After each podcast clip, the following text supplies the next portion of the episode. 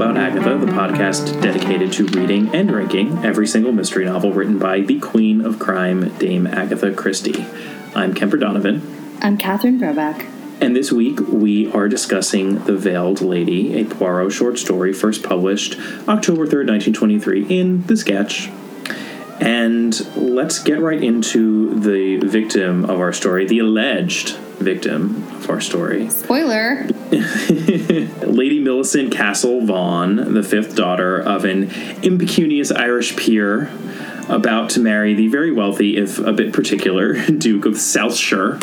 She is a victim because she's being blackmailed by one Mr. Lavington to the tune of £20,000 for a, an indiscreet letter that she wrote to a young lover when she was younger and less discreet herself. We've all been there, you know, except nowadays it's not a it's not a letter, it's a YouTube video that is impossible to scrub away. Or from any uh, number of emails that perhaps you decided to BCC other people on.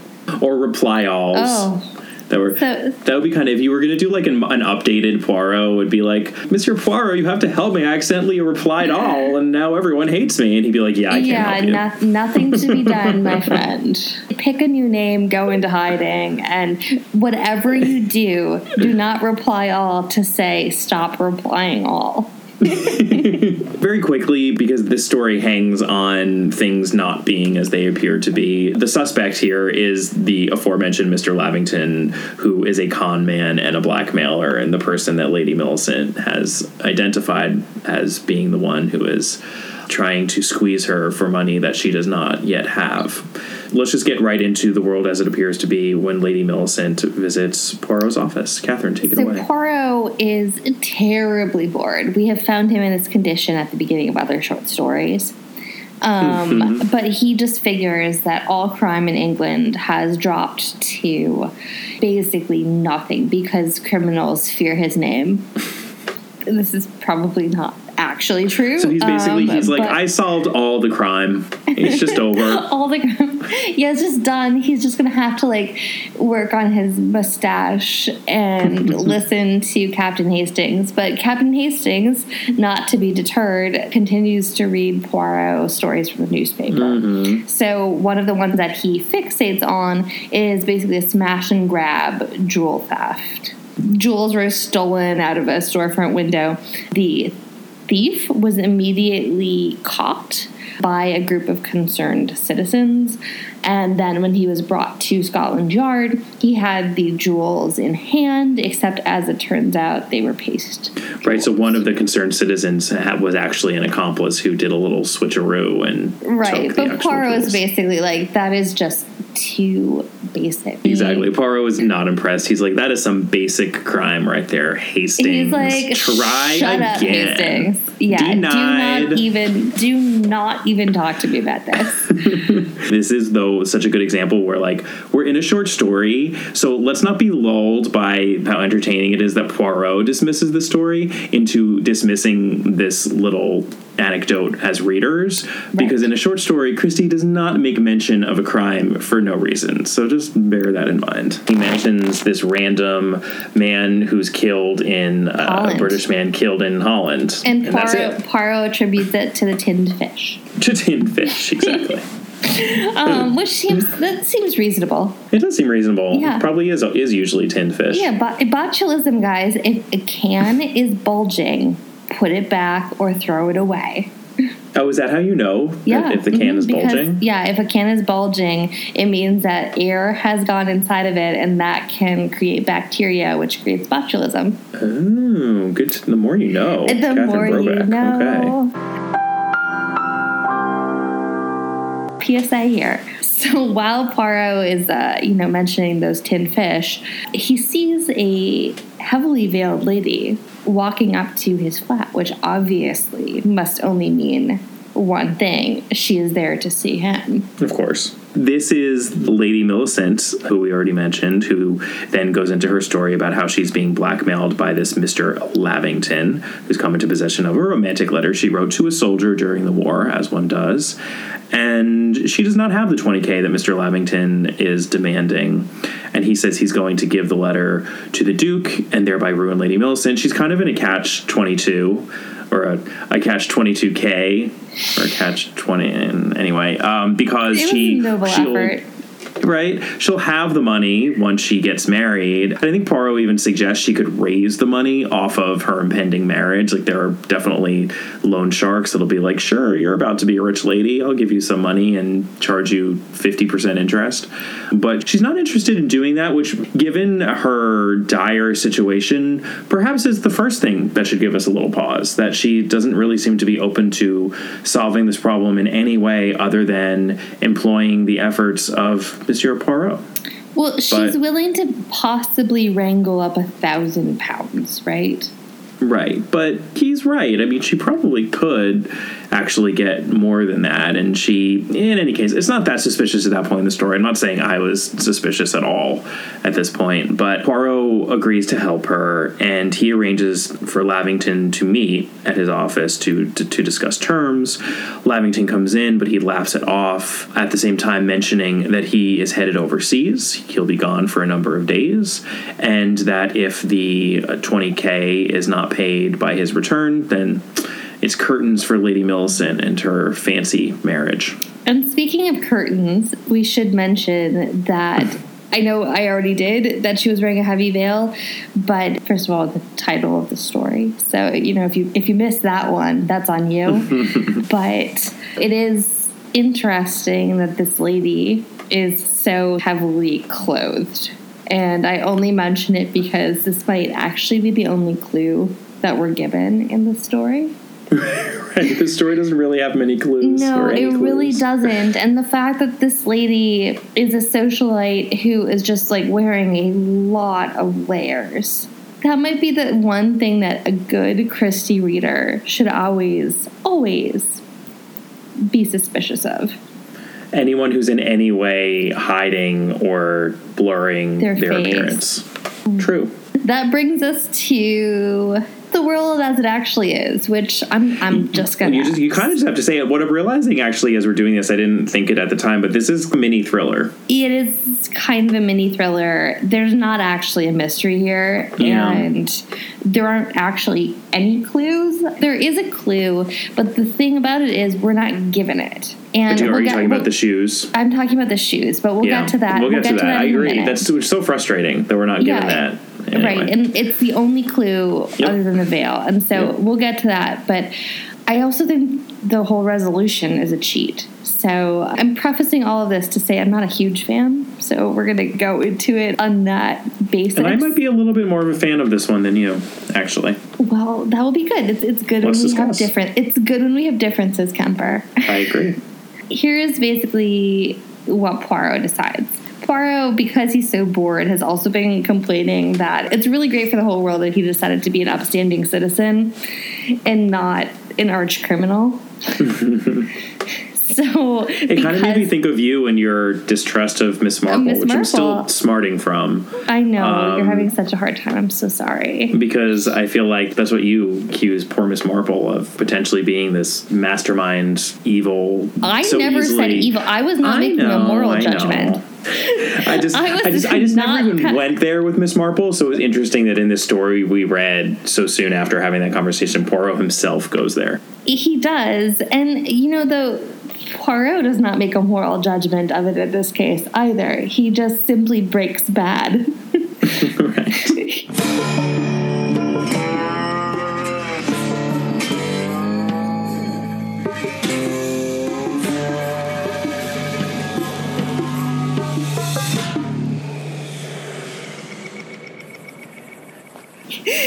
he um, decides that, in fact, he's going to burglar Mr. Lavington. And Hastings is pretty on board with this, I think. Hastings is totally on board with it. Hastings is Jesse Pinkman. Yeah, Mr. White.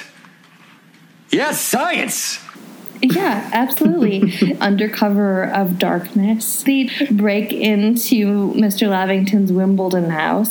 Well, but it's even better than that. It's even more devious than that because before they break in, Poirot. Poirot's already gone there, but we only get that as an aside in the short story. It's it's a drawn Sure. out to great length in the adaptation. and to great in- effect, I have to say, in the adaptation. Oh. I thought that was delightful in the adaptation. Oh, it was. We'll we'll get to that. But in the short story, it's really only mentioned as an aside because Poirot can so easily lift the sash of the window, Mm-hmm. and Hastings is like, "By God, Poirot, why is?" The window not locked, and Poirot is basically like, "Oh, because I sawed through it earlier in the day." Early in the day, when I impersonated a person who was putting locks, irony, on the windows and was just let in. Indeed, he was supposed to be burglar proofing the house, and apparently he said that all the windows were electrified, and so the servants then couldn't touch any of them.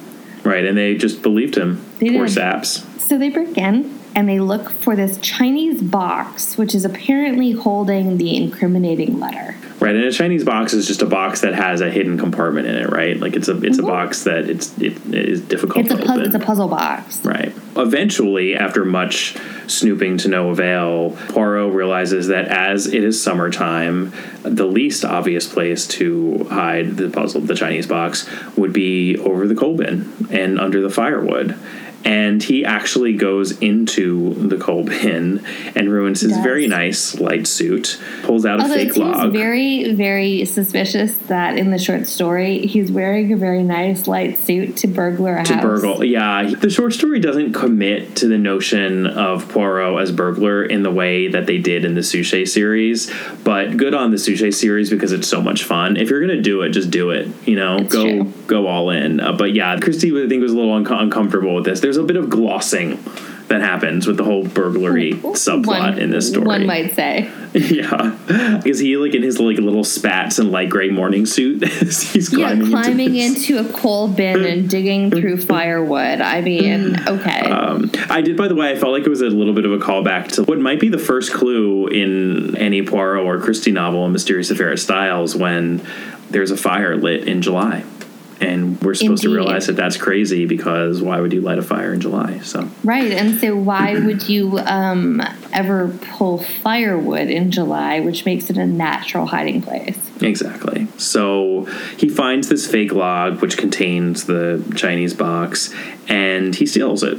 He steals the Chinese box. They climb back out the window and into um, a cab and a cab driver who must be somewhat oblivious since Poirot must be literally covered in coal dust at this point. Although, to be fair, knowing Monsieur Poirot, he would probably have dusted himself off as much as possible, perhaps after exiting the house before getting into the cab. I mean, I, can't imagine that he would want to be seen middle, in coal It's dust. in the middle of the night. Too. I know. Yeah, I mean, this just goes into the whole glossing over of the mechanics of how the, that burglary actually took place. This is the point at which now we get to the crux of what is really happening here in the world, Catherine. Lady Millicent Mm. shows up to retrieve the letter, and she's incredibly grateful.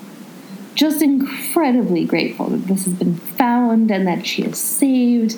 And you know, she's so grateful that she would also really like that Chinese box as a souvenir to remind her constantly about how grateful she is. Yeah, just a, just a little keepsake. Poirot is insistent on keeping the box himself as a souvenir. She's like, no, no, no, I really, really want it for myself. And then Poirot name drops Inspector Japp, and then Inspector Japp appears From behind a curtain! as he tends to do in these short stories, I kind of from out of all the nowhere in the last page. he happens to be like always behind like hiding behind something or hiding in Poirot's flat or He's actually in in Poirot's bedroom in this one. ooh To my utter amazement, Japp himself stepped out from Poirot's bedroom. well I'd be somewhat amazed too. And then the oh so posh and dulcet toned Lady Millicent immediately drops the act and says, Nabbed by the Lord, you nippy old devil. I know but the funniest thing about it is not only is she supposed to be posh she's supposed to be Anglo-Irish. Hmm. So like the difference there the, the accent difference is really a lot. Well, she's good at accents. She's the Meryl Streep of street criminals. Street criminals, yeah. Mm-hmm. Mm-hmm. With all due respect, sir, I have done battle every single day of my life, and many men have underestimated me before. This lot seem bound to do the same, but they will rue the day. Now, shall I be mother? Um, yeah, Japp and all is hello, Gertie. Because of Hello, course her name, Gertie. yeah, of course her name's Gertie too. I know it can't just be like Jane. No, it's Gertie. Also, the fact that he, apparently she's incredibly well known by the law. Right. Well, which is perhaps why she veiled herself so heavily while she was walking down the street. Oh, it definitely, definitely is. But at the same time, it's very bold of her to go on this impersonation mission if she's so well known by Scotland Yard. Absolutely. I guess the veil helped a little bit, but We should also say, because I, don't know that we have, that the other half of the Chinese box is filled with the smash and grab jewels. right the the smash and grab jewels that were that throwaway reference that Hastings made at the beginning of the short story, which ended up being key. And then, last but not least, but kind of least actually, because of the way that it was of. presented, last but totally least, is the one clue, which is that Poirot mentions, just mentions at the end. We are never given any indication of this as readers, either from Poirot No. or Hastings or anyone, that she had bad shoes. She had shabby shoes. And a real lady might have shabby clothing. Her, her dress might be shabby. She doesn't have a lot of money, but her shoes would always be impeccable. Which I don't know if I really even agree. I mean, I kind of get what he means because I think shoes are such a baseline kind of a thing. So it's like if you're going to cut corners, you don't cut corners on shoes, you cut corners on a dress. And uh, he just didn't believe that the real Lady Millicent would have such shabby shoes, even though she was You know, uh, I, impoverished. I, I don't know if that remains true in this day and age, but historically, that is definitely a sign. If you're supposed to examine somebody's social status, you're always supposed to look at their shoes. Really?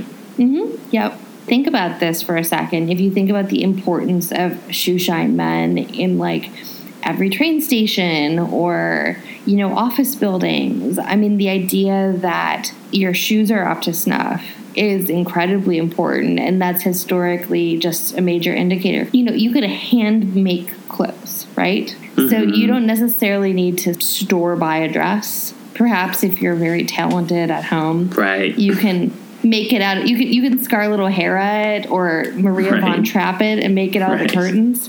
right, but you can't really cobble shoes.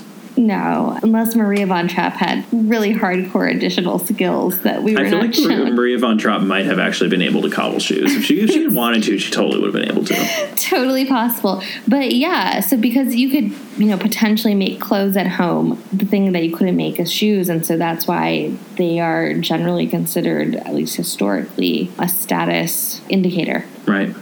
Oh, and did we mention, by the way, that the real Mr. Lavington was the man killed in Holland, which is why the other guy impersonating him was able was to do so. a, co- a cohort of Gertie. That's why Mr. Lavington's house was empty. So what happened is that the real Mr. Lavington had the jewels, and he also had what may or may not have been a real letter from the real Lady Millicent. That is a bit unclear in both the story and the adaptation, at least it was to us. But Mr. Lavington absconded to Holland, where he was apprehended by some of Gertie and this non Mr. Lavington's associates or henchmen and killed. And at the same time, Gertie and Mr. Not Lavington were trying to use Mr. Poirot for their own purposes to locate those jewels, which they apparently knew would be in this Chinese box along with that letter. It's unclear why one box would hold two such presumably valuable possessions to a criminal, such as the real Mr. Lavington, but hey, makes for a good story, I suppose.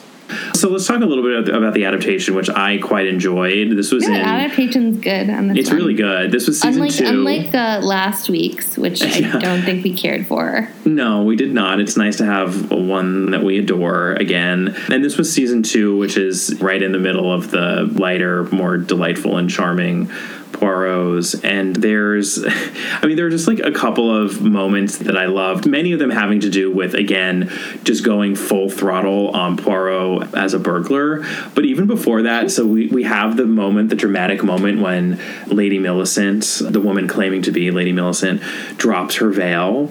Because when they first meet her, it's in this lobby and she has it over her face. And finally, she goes to a more private area and takes it off. And it's this dramatic moment.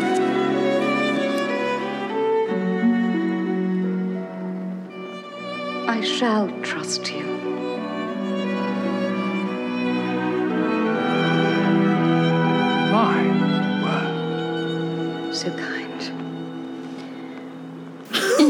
He's just made this exclamation, uh, I guess, because she's so beautiful. It's just such a ridiculous moment. And it kind of makes sense ultimately that she ends up not actually being who she says she is because it's just so theatrical. She's just It so is. theatrical in this whole episode. But yeah, the burglar sequence, part of the sequence involves Poirot crawling on his hands and knees on a bathroom floor with spiders crawling around him. Hastings dips his hand in the water tank of a toilet and almost falls. They really go for it. And then I'm definitely going to put a picture of this on our Instagram account at All About Agatha.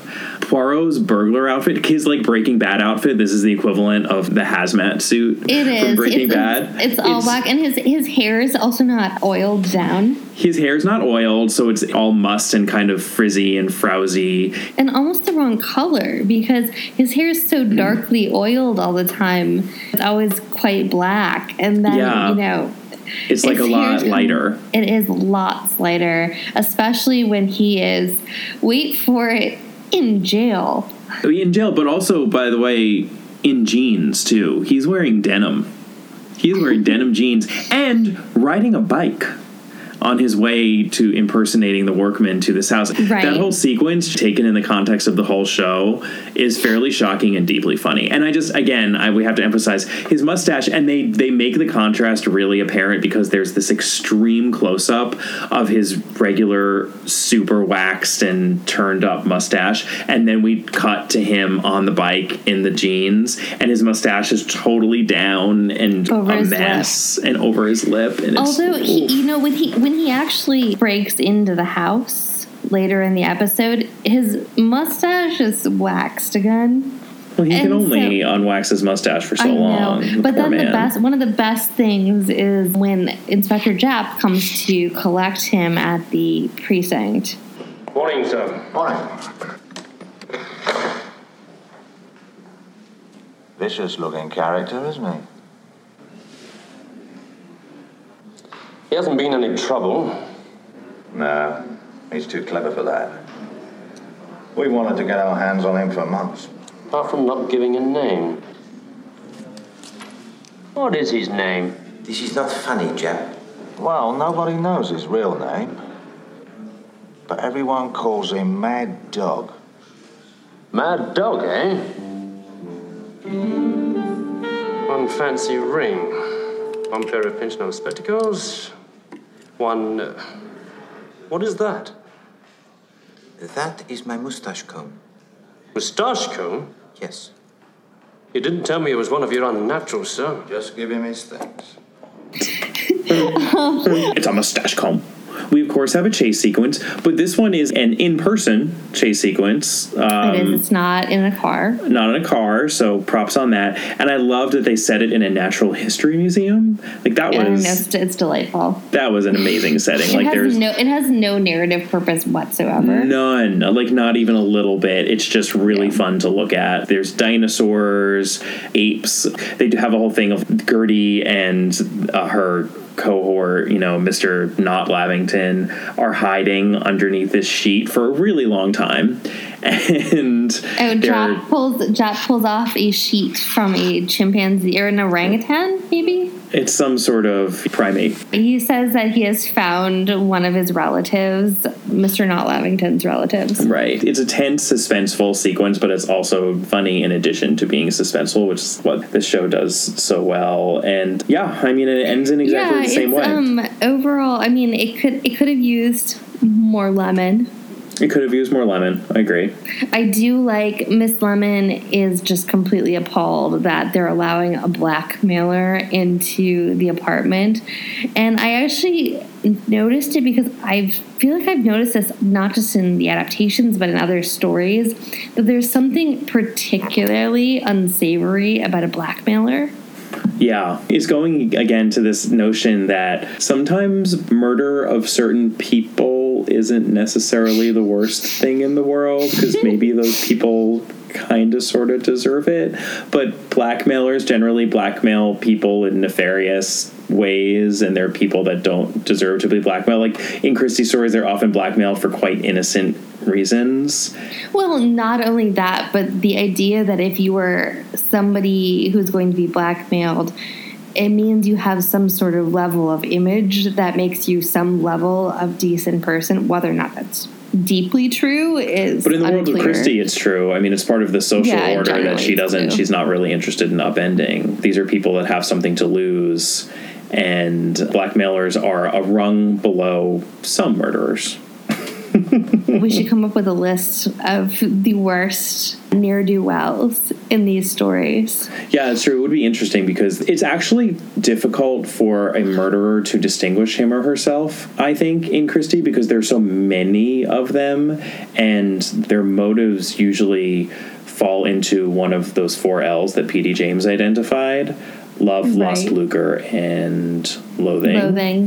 But it's the non murderer, the people that are doing other things other than murdering, they're often doing them Well, for well, stranger or- reasons. Or they're doing murdering and they're also ruining people's lives in additional ways. Sure.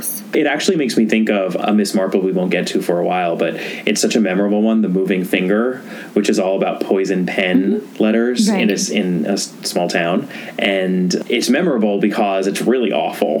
like the things that are that are said about people and the ways that it ruins people's lives and just makes everyone so uncomfortable is more awful than 90% of the murders that take place in Agatha Christie novels. Even if we go back to Murder at the Vicarage, when we're talking about why Griselda was suspicious, it's because the thing that she is trying to prevent is essentially not poison pen letters, but insidious gossip about her husband. Because she mm-hmm. knows that that alone is going to be more undermining than anything else. Yeah. So that is The Veiled Lady. Join us next week for our next novel, a standalone novel, The Sittaford Mystery. We're not exactly at the right time of year for it, unfortunately, because if I remember correctly, it features being snowed in and lots of wintry weather, and we're just about bursting into springtime here, but that's okay. We can use our imaginations. So, in the meantime, please feel free to contact us via email at allaboutthedame at gmail.com or you can find us on twitter at allaboutthedame or on instagram at allaboutagatha on facebook at our facebook page all about agatha and if you are listening to this podcast via itunes please take a moment to rate and review us. We very much look forward to seeing you next week. Bye. bye